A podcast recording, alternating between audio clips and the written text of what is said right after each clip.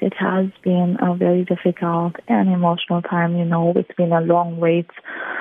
But now we finally have a bit of closure, you know, and we are very thankful for that, you know. Well, we were obviously hoping for like something better, but unfortunately it didn't work out. Take us through that moment when you found out that the body of your dad was found, and hearing this, of course, after the body of your mum was recovered on Sunday.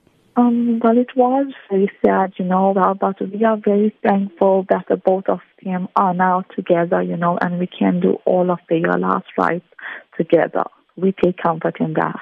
Previously, we spoke to your brother, Ramil, and he was very attached to your mom as well. Yes, what's the baby, you know, and we were married. Me and my other brother are married, you know, and he's been living with my parents like for the past year and a half.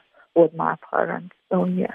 Do you at this stage know when the funeral will be? Have you made any arrangements? We don't yet have a funeral date set. Well, my dad is a police officer, so there's certain procedures and protocols, but at this date, no, there's no date set. Describe for us the relationship that your family had. We all were a very close family, and we've all lived at home. We only moved out like the past year and a half.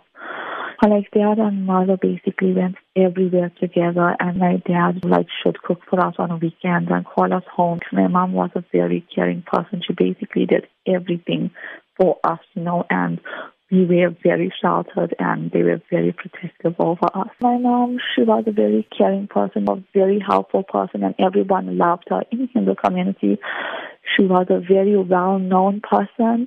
My dad was a very dedicated, hard-working policeman. There was a family appeal to community to step in and help during the time when you were searching for your mum and your dad.